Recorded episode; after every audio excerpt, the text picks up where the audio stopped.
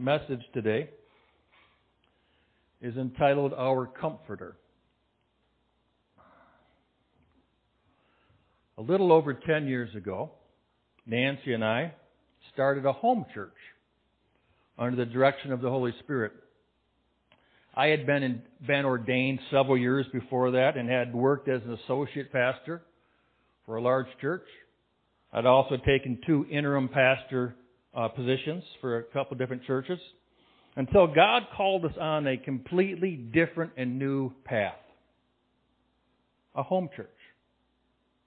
It was called First Light Bible Church. Our first services were literally Nancy and I, our two kids, and our dog and our cat. Then we were persuaded by our daughter Allison to take in an exchange student. After much prayer and discussion, we agreed to host Olya from the Ukraine for an entire year. She became like a sister to Allison. She was part of our family. Another exchange student was hosted by very close friends of ours who had friends of ours who had joined our church, home church. His name was Derek Yavu, and he was from Ghana. We all were very close and worshiped together each Sunday in our home. In the spring of that year, God opened the doors for us to rent a space in downtown Bay City to host our church, which was now growing. Our kids and our exchange and the exchange students were all on the worship team. Our son Joshua, who is a naturally gifted musician, was our drummer. While our daughter Allison led the worship singing with Olya and Derek, who were both on fire Christians, assisting with very beautiful voices and genuine hearts for God. And even after Olya and Derek returned to their home countries, we have remained very close with calls and emails and messages and texts. There have even been a couple return visits where they each have made separately to spend time with us again. After all, when God puts someone in your family, you, you, you become family. It doesn't matter how far you are apart, you stay family. In fact, just four months ago, Derek visited us right here in Roscommon. He had just graduated with, graduated with his medical degree in Ghana and now was a full-fledged doctor about to start his first assignment. He and our daughter Allison spent a wonderful evening right here on the stage in our church, worshiping and singing together again. In fact, I recorded two videos of them that night and posted them on our church Facebook page. It was a tremendous and truly anointed evening. It was so great to see Derek again with such a heart for God. A young man full of true and genuine joy, ready to use his gifts and his talents to impact the world. Last Sunday evening, Nancy and I got word that Derek had suddenly passed away at the age of 26. We were in a state of complete disbelief. This couldn't be real. We saw a few posts on Facebook, but this had to be wrong. This it couldn't be happening. He was so full of joy, a genuine and natural evangelist. He just graduated from medical school. He had his whole life in front of him. We just saw him. How could this be real? We were devastated. I made the difficult call to his host parents in Arizona and broke the very sad news to them. Nancy called our daughter Allison and shared this heartbreaking truth with her over tears and still utter disbelief and shock. After several calls and texts and messages in the days since, it has begun to sink in. But it is so painful when you lose someone that you love so deeply. Derek, who had been doing fine, went into the ER with chest pains and died just a couple of days later. It was so sudden. It was so sad. I lost my father 16 years ago. I was at his side when he passed in the emergency room. Death is never easy. There are so many unanswered questions and wonderings that go through your mind. So many tears and a range of emotions. From disbelief to sadness to anger to worry to just feeling numb at times. And yet in these times of grief, God calls us to Himself. He allows us to go through our grief in whatever form it takes, and it is different for everyone. For He is truly our Heavenly Father, not just our God, but He is our Father, and He seeks to console us. Psalm 147 verse 3 in the Amplified Version says this. He heals the brokenhearted and binds up their wounds healing their pain and comforting their sorrow. You see, even though we may go through many emotions where we question God, or we may get angry, or just find ourselves stuck in our pain, God still draws close to us and desires to comfort us in our sorrow. He doesn't shame us. He doesn't tell us simply to be joyful because our loved one is in a better place. He binds our wounds. He acknowledges our hurt and our pain. He comforts us in our sorrows when we are open to Him. How can God do this? Even as we give in to temptations to doubt or to become angrier or our sorrow leads to feelings of despair. How can God do that? Well, Hebrews 4 verse 15 says this. For we do not have a high priest who cannot sympathize with our weaknesses, but he was in all points tempted as we are, yet without sin.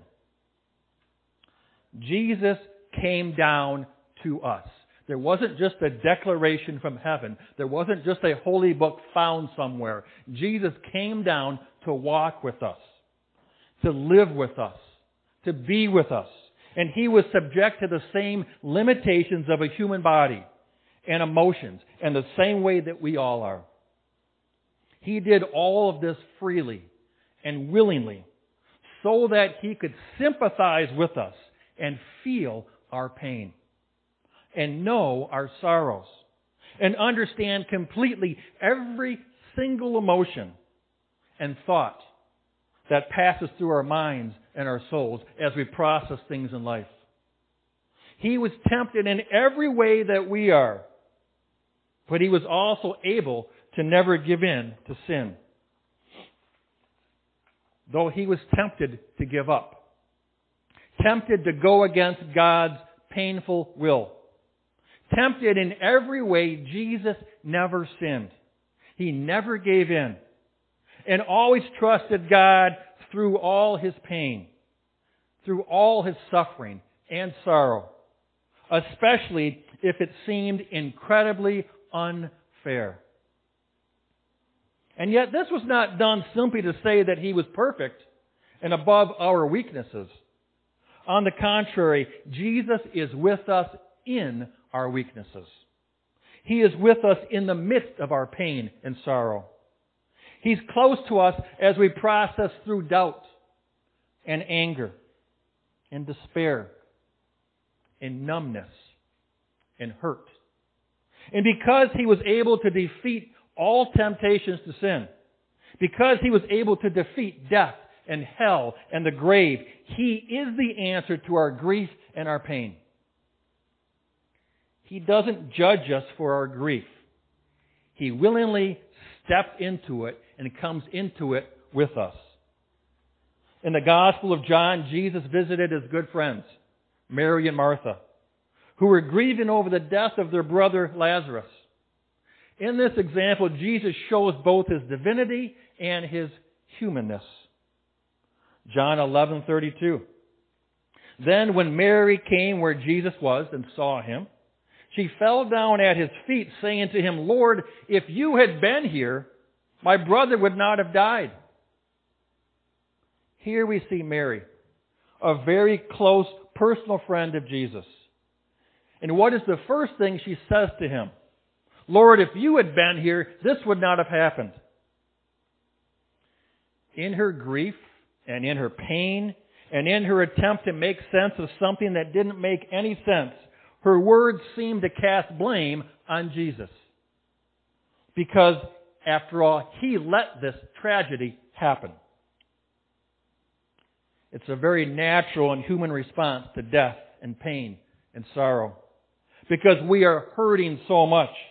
Our human tendency is many times to cast blame on others, on doctors, on family members, and even on God Himself. Why did God allow this to happen? Doesn't He care? Why didn't He stop this from happening? Why has He allowed us to experience so much pain and sorrow? How would Jesus respond to Mary? Would he be offended at her words of blame and put her in her place? Would he tell her to just have more faith? Absolutely not. He stepped into her grief with her. John 11 verse 33. Therefore when Jesus saw her weeping, and the Jews who came with her weeping, he groaned in the spirit and was troubled. It actually hurt Jesus to see his very good friends in pain over this death. He groaned in his spirit and was troubled. He didn't condemn Mary for her accusations or her thoughts or her reactions. He knew her heart. Many times today we get so bent out of shape because of words. We don't allow people grace to make mistakes instead of looking at their hearts like God does. Jesus knew that right now her pain and sorrow were trying to make sense of something that only He could really understand. So is it okay to question God? To process through feelings of blame and doubt and anger and despair? Is it okay to ask God why? It is absolutely okay. The Bible shares this with us. If we go to God with our questions, not just to the world. When Jesus was dying on the cross, he was deserted by his friends and followers. He was in great pain and suffering, being crucified for living a perfect life. Even Jesus asked God why. Remember in Matthew 27 verse 46 to fulfill a prophecy. It says, In about the ninth hour, Jesus cried out with a loud voice, saying, Eli, Eli, lama sabachthani. That is, translated, My God, my God, why have you forsaken me? Jesus was in great pain and sorrow. He was tempted to give up on God's will of the sacrifice. He felt so alone even from his heavenly Father. Surely Satan himself had tempted Jesus with these very words, saying something like, Where is your God now? Why has even he forsaken you? And what is Jesus' response in this time of great sorrow?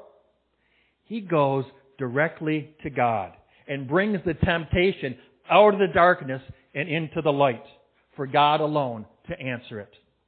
As soon as Jesus brings what was in the darkness into the light, the power of the temptation is broken.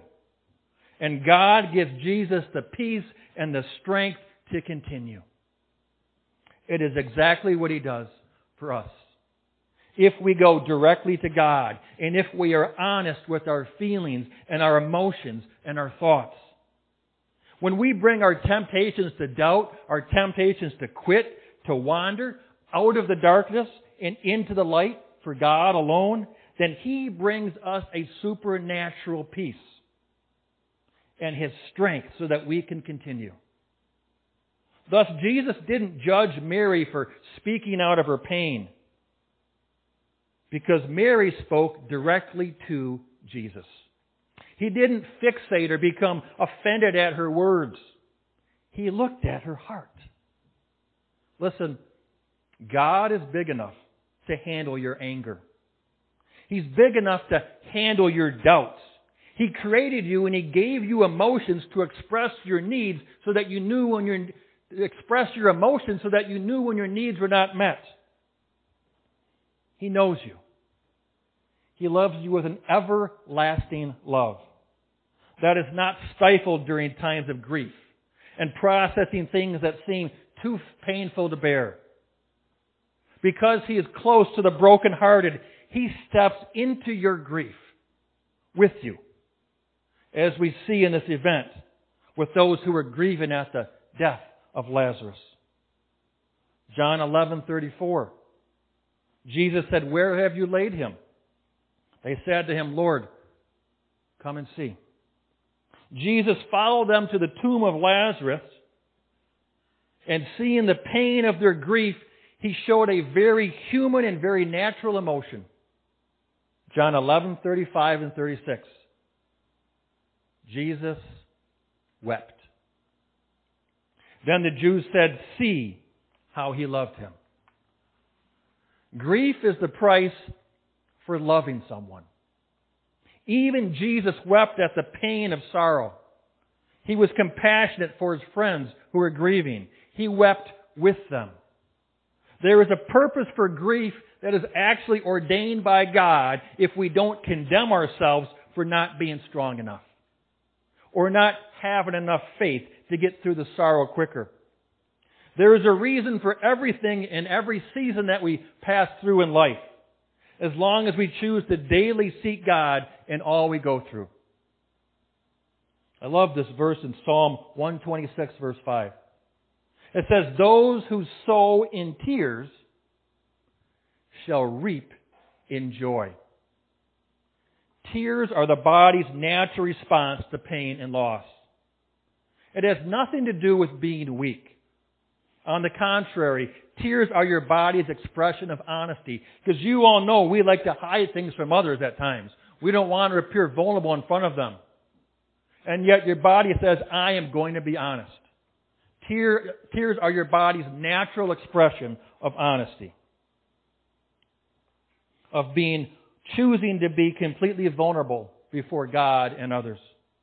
And if we sow tears of sorrow, giving all our honest emotions to God, He is faithful to bring us through that pain. And in His perfect will, He gives us eternal peace and eternal joy. Psalm 126 verse 6, He who continually goes forth weeping, bearing seed for sowing, shall doubtless come again with rejoicing bringing his sheaves with him. You see, when we mourn and give God our honesty, we are bearing seed for sowing. We are trusting that God can handle our pain and our sorrow and our questions and our thoughts. And as we stay close to Him, we slowly receive His peace. It is not easy. And it still hurts. Yet what God does is give us a personal revelation of our eternal peace with Him in heaven if we trust Him through the process. John 11:25 Jesus said to her, I am the resurrection and the life. He who believes in me, though he may die, he shall live. Jesus shared this truth not only for the sake of Lazarus, but also for everyone who chooses to humble ourselves, to repent and turn to Him. To all who believe in Jesus and personally accept the sacrifice that He made for us as payment for our sins, we can be assured that though we all will die, we indeed shall live eternally. By the blood of Jesus, we have been forgiven. And we all will be resurrected into new life in eternity if we come to Him by faith. This is the truth of His message. And yet there are still doubts that pervade our minds, especially when we are pulled into pain and pulled off course. How are we to stay in faith and continue believing in Jesus in the midst of pain and sorrow and tragedy?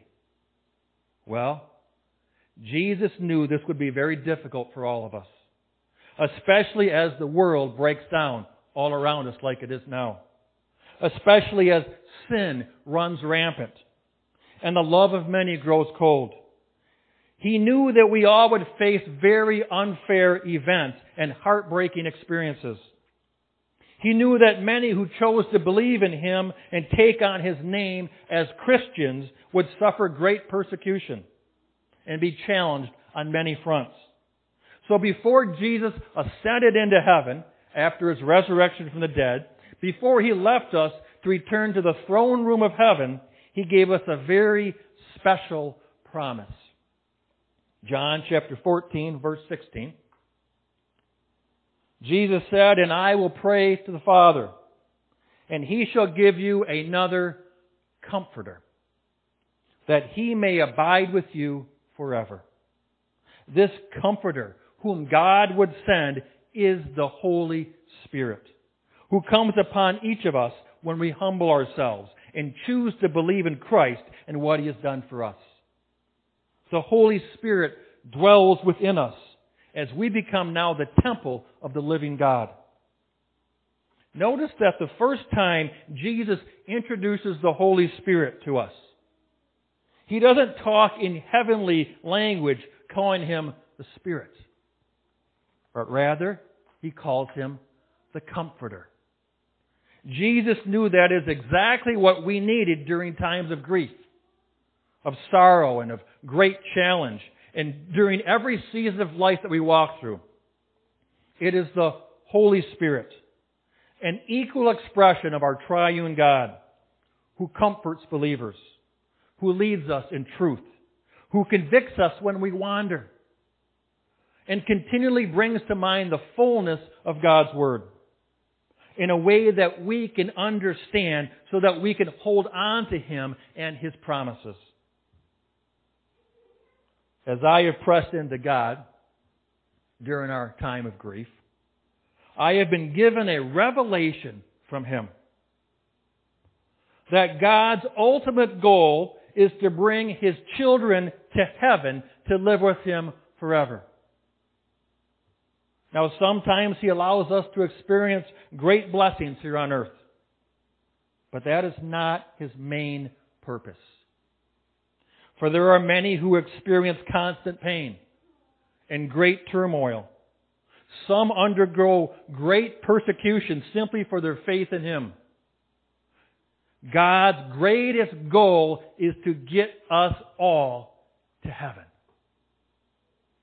When we realize this, it helps us understand difficult times through which we all must pass in the process as you spend personal time in the Word of God and devoted time in prayer, learning to hear and to understand and to discern His voice, you will begin to hear the Holy Spirit talking directly to you, giving you your daily bread, what you need each and every day from the Lord.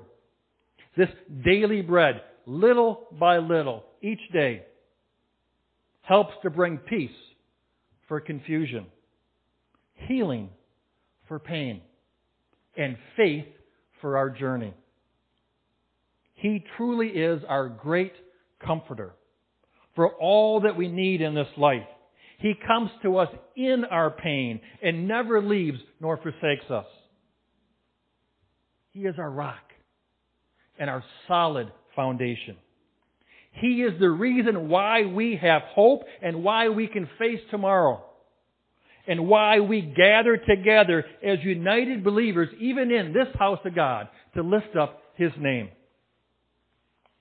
He understands us like no one else can. He encourages us through every difficulty and through every challenge. He puts loved ones in our lives to come alongside of us to help bear the burden, to carry the weight, to believe for us, to encourage us, to stand with us. He rejoices with our successes and draws near to us in our sorrows. And as we continually turn to Him, He reassures us of the hope that we have in Him. Sorrow is real. But it is only temporary for those who place their faith and trust in Jesus Christ as our Lord and Savior. Psalm 30, verse 5 says, Weeping may endure for the night, but joy comes in the morning. As we press into God through every challenge in life, the Holy Spirit, our comforter, our personal comforter, helps us realize the joy of the morning, our eternal joy with Him. And when we have doubts, or when we are tempted to question His will, let us be reminded by the words of John.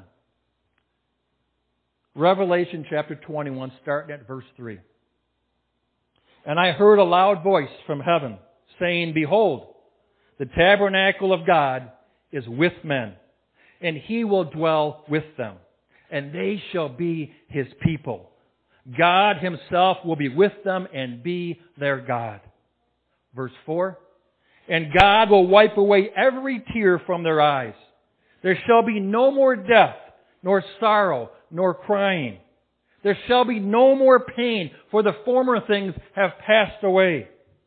Verse 5, Then he who sat on the throne said, Behold, I make all things new.